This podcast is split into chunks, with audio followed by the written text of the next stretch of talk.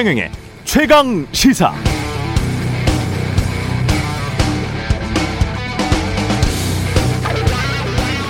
저는 요즘 출근을 자차로 하는데요. 최근에 오랫동안 기다린 수소 전기차를 샀습니다. 그전 한 10년은 지하철을 이용하는 뚜벅이었습니다.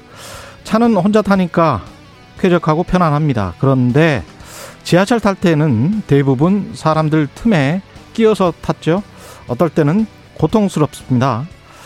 물론 자동차를 사면서 제 돈도 많이 썼지만 중앙정부나 서울시로부터 보조금도 받았단 말이죠. 게다가 자동차가 지나다니는 도로도 우리 세금으로 만들어졌는데 한 달 출퇴근용 수소 충전비는 5만 원도 안 됩니다. 그러나 제가 지하철로 다닐 때는 한 달에 5만 8천 원 정도를 썼습니다. 입장을 한번 바꿔놓고 생각해 볼까요? 이게 뭔가 불합리하지 않습니까? 아무리 관련 산업을 육성한다고 하지만 전기차를 살 수 있는 중산층들 이상에게는 이렇게 많은 보조금을 지급하고 지하철 타는 사람들은 그 많은 사람들 속에서 고통스럽게 그냥 서서 가도 당연한 걸까요? 게다가 비용은 오히려 지하철 이용객이 더 많이 낸다. 이건 좀 아닌 것 같습니다. 정부가 지하철이나 버스 등 대중교통을 기획, 설계, 운영하면서 최소한 승객들이 앉아가는 것을 기본으로 해야 공정하지 않나 그런 생각이 듭니다. 이러면 새로운 친환경 자동차를 살 수 있는 특정 계층들, 특정 기업만 국가로부터 더 많은 혜택을 보게 되는 것 아닐까요? 산업 육성도 분명 해야겠죠. 그러나 대중교통을 이용하는 사람도 쾌적하고 편안하게 이동할 자격은 충분히 있다고 생각합니다.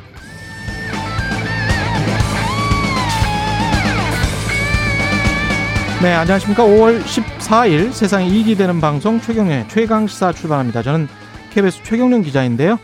최경련의 최강시사 유튜브에 검색하시면 실시간 방송 보실 수 있습니다. 문자 참여는 짧은 문자 50원, 긴 문자 100원이 드는 샵 9730 무료인 콩 어플에도 의견 보내주시기 바랍니다. 오늘 1부에서는 고 이선호 군 사망 음, 이후 현대중공업 아 그리고 현대제철 계속 이어지고 있는 산재 사망 사고 막을 방안은 없는지 고용노동부 박화진 차관 연결해서 이야기 나눠보고요. 2부에서는 어제 김부겸 국무총리 인준안이 국회 가결되면서 여야 대치가 더 뜨거워지고 있는데요. 민주당 신현영 대변인, 국민의힘 배준영 대변인 차례로 연결해서 이야기 들어보겠습니다.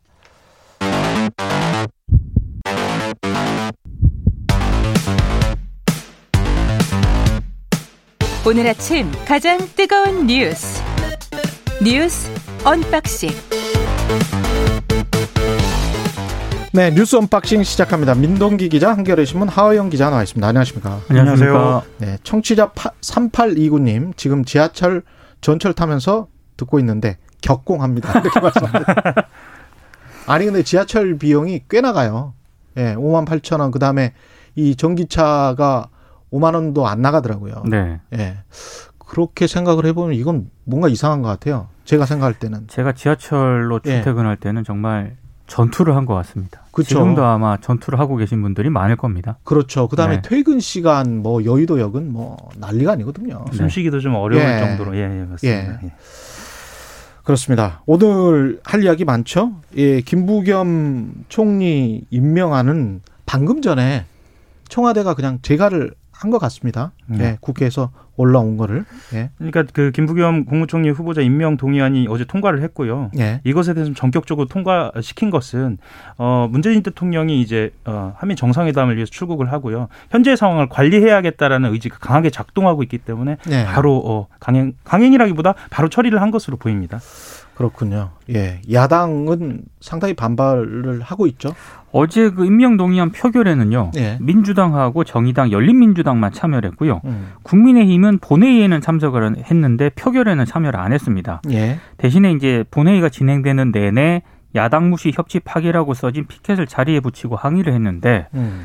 근데 그 전에 박준영 해수부 장관 후보자가 자진 사퇴를 했거든요. 그랬죠. 이 배우자 도자기 반입 때문에 상당히 좀 비판을 좀 받았었는데 음. 민주당은 박준영 후보자가 자진 사퇴를 했기 때문에 국민과 야당의 의사를 충분히 수용하고 반영을 했다.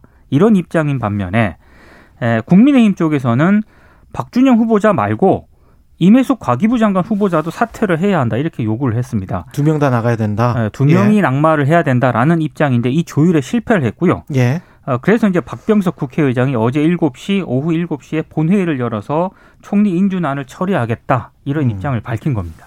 임혜숙 과기부 장관을 고집한 이유는 뭐가 있을까요? 그러니까 이번 그 사퇴의 배경을 두고요. 음. 그러니까 박준영 후보자가 왜 사퇴했느냐보다 음. 임혜숙 후보자가 어떻게 자리를 지켰느냐에 예. 좀 관심을 갖거든요. 이건 음. 명분과 여론을 동시에 여권에서 보고 있는 것 같은데요. 예. 명분은 이제 문재인 대통령 같은 경우에는 여성 장관 비율을 30% 이상으로 유지하겠다는 게 공약이거든요. 음. 이것이 명분이고요. 하나 여론은 어, 여성의 여론, 여성표를 의식하지 않을 수 없다라는 어, 의식, 어, 것도 있었던 것 같습니다. 예.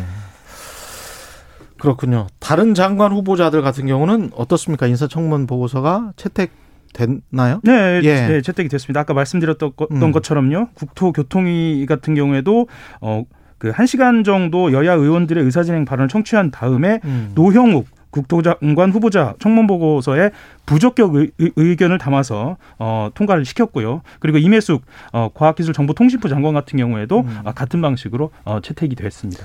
앞으로 이렇게 되면은 뭐 강대강 으로 가게 되는 거겠죠? 오늘 그 국민의힘이 항의 표시로 청와대 앞에서 의원총회 연다고 하거든요. 음. 아무래도 이제 5월 국회 개의 자체도 이런 식이면 좀 쉽지 않을 것으로 예상이 되고 있습니다. 예.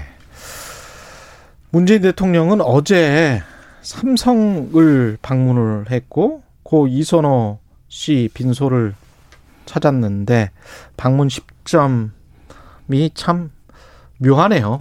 그러니까 이게 몇 가지 때문에 여러 해석을 좀 낳고 있습니다. 예. 일단 이재용 부회장 사면론이 재개로부터 제기되고 있는 시점 그게 하나 있고요.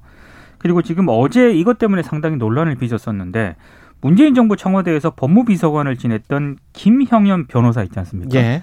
이재용 부회장의 변호인단에 참여한 사실이 알려졌고 이것 때문에 논란을 빚었는데 결국 어제 김 변호사가 변호인단에서 사임을 했습니다. 음. 그러니까 여러 가지 지금 시점이라든가 이런 것 때문에 이런저런 해석이 나오고 있는데 일단 청와대는 문재인 대통령의 삼성 공장 방문하고 이 부회장 사면론은 전혀 관련이 없다. 관련이 없다. 왜냐하면 이미 계획되어 있던 일정이었기 때문에 음. 여러 가지 등을 종합적으로 고려해서 방문한 것이다. 이렇게 반박을 하고 있습니다.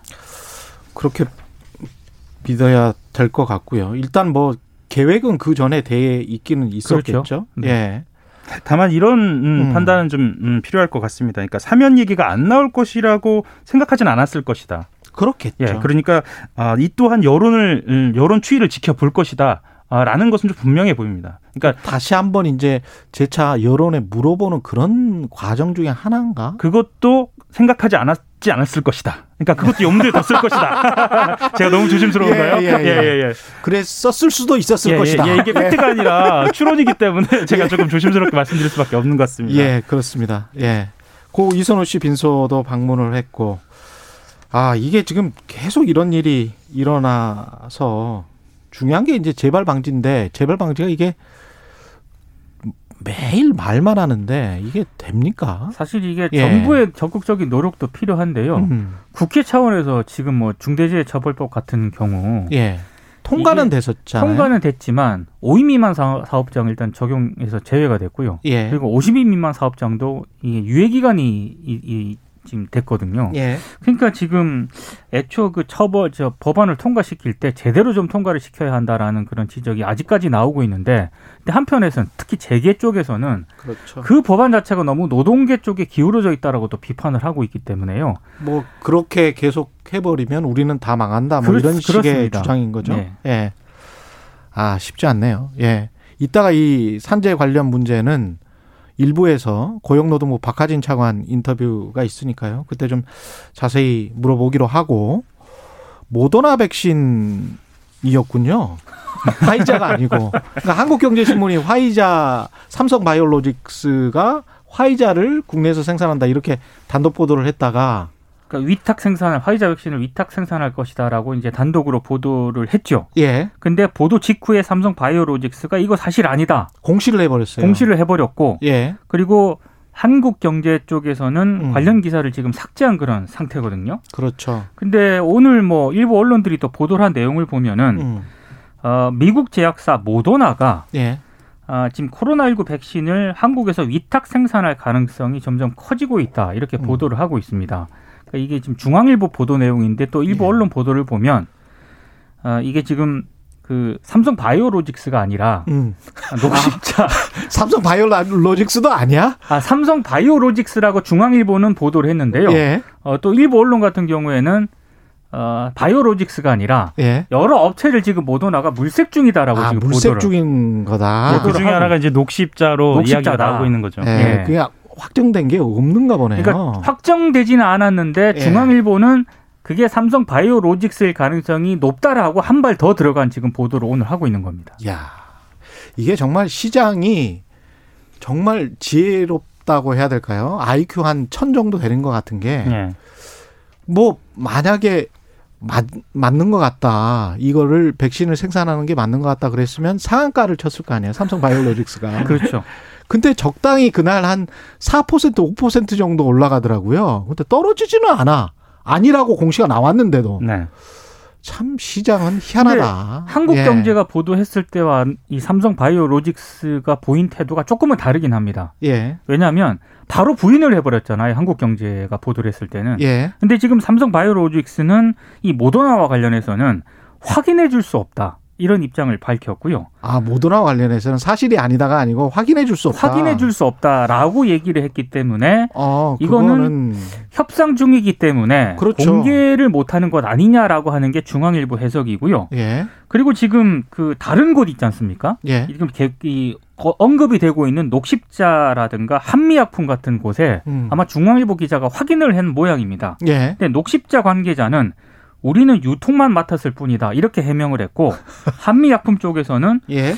이 공개할 수 있는 새로운 내용이 없다라면서 사실상 부인을 했습니다. 아, 그래요? 그러니까 중앙일보는 아. 그러면 삼성 바이오로직스. 아니냐 생산을 그쪽에서 하는 게 아니냐. 이런 쪽이 좀 무게를 싣고 있는 상황이고요. 좀 봐야 되겠네요. 예. 시점도 근데 사실은 누가 하든지 좀 빨리 생산을 한국에서 했으면 좋겠습니다. 예, 그리고 핵심은 예. 기술 이전이 되느냐. 그렇죠. 예, 그리고 위탁 예. 생산 물량을 우리가 가져올 수 있느냐거든요. 예. 그러니까 아마 조심스러운 부분들이 이런 부분들이 또 포함되어 있을 것으로 보입니다. 예. 예, 그러니까 정식 계약으로 가기 전까지는 이 세부 사항들을 알 수 없기 때문이기도 하고요. 예. NCND는 뭐 기자들은 사실이라고 받아들입니다. 예. 예. 에브릴 헤인스 미국 국가정보국장 DNI입니다. 예. 국가정보국장이 한국을 지금 방문했습니다. 근데 좀 이상한 게요. 예. 원래 정보 수장들의 방문은 음. 항상 비공개거든요. 예. 근데 이 일본에 왔을 때부터 동선이 상당 부분 공개가 됐고 음. 어제 한국에 왔을 때는 어디 어디 갔는지가 사실상 다 공개가 됐습니다. 예. 굉장히 이례적인 일인데요. 음. 그래서 지금 몇 가지 해석이 나오는 게 미국이 지금 북한의 대북 정책 검토 결과를 설명하기 위해서 접촉을 타진을 했다는 보도가 한번 나왔었거든요. 예. 여기에 대해서 북한이 어, 일단 접수 요런 반응만 보인 그런 상태입니다. 예. 그러니까 지금 이렇게 정보 수장이 미국의 정보 수장이 한국에 온 이유가 뭐냐 이걸 가지고 여러 가지 해석이 나오는데 그 중 하나가 일단 우리 제안을 적극적으로 검토를 해라. 그리고 음. 또 하나는 항상 미국이 새로운 대북 정책을 이 가다듬기 전에 예. 북한이 항상 도발을 좀 해왔었거든요. 음. 그러니까 이번에는 도발하지 마라. 어, 뭐 이런 메시지가 있는 것 아닌가. 이런 해석들을 언론들이 좀 하고 있습니다. 에브릴 헤인스를 제가 좀 찾아보니까 69년생이고 네. 여성이었고 오바마 때 CIA 부국장을 그렇습니다. 했던 민간인 출신으로 네.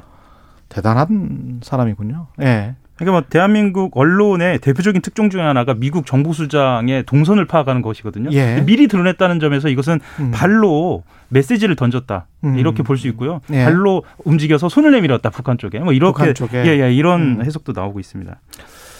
미국에서 주로 이제 신경을 쓰는 게 이 사람 청문회 때도 보니까 중국 쪽 만 집중적으로 물어보고 그렇죠. 중국이 미국의 안보에 도전이 된다는 이야기는 직접적으로 했는데 북한에 관해서는 명확한 이야기를 하지를 않았더라고요. 그러니까 예. 오늘 문재인 대통령을 또 예방을 하거든요. 음. 그 한미 정상회담을 앞두고 지금 문재인 대통령을 만나는 것이기 때문에 예. 아무래도 북핵 문제 해법이라든가 이런 논의가 분명히 이루어질 것으로 보입니다. 예. 김학의 출금 사건에 관한 또 속보가 있습니까? 어, 어제에 관련돼서 예. 이성윤 음, 지검장을 기소한 것 이후에 예. 이후에 에, 어떻게 에, 사건을 진행할 것인가를 둘러싸고는 예. 이제 뭐 검찰이든가 여권에서 좀 다양한 목소리가 좀 나오고 있는 것 같습니다. 그 말고는 음. 뭐그 직접 어, 수사를 저울질할 것인가, 아, 공수처가 직접 수사를 할 것인가 여부를 두고도 좀 어, 이견이 좀 있는 것 같습니다. 이 이성윤 저 지검장 공소장에 네, 지금 조국 전 수석 개입 정황이 정- 적시돼 있었다. 이런 기사도 나와 있는데요. 네, 그러니까 예.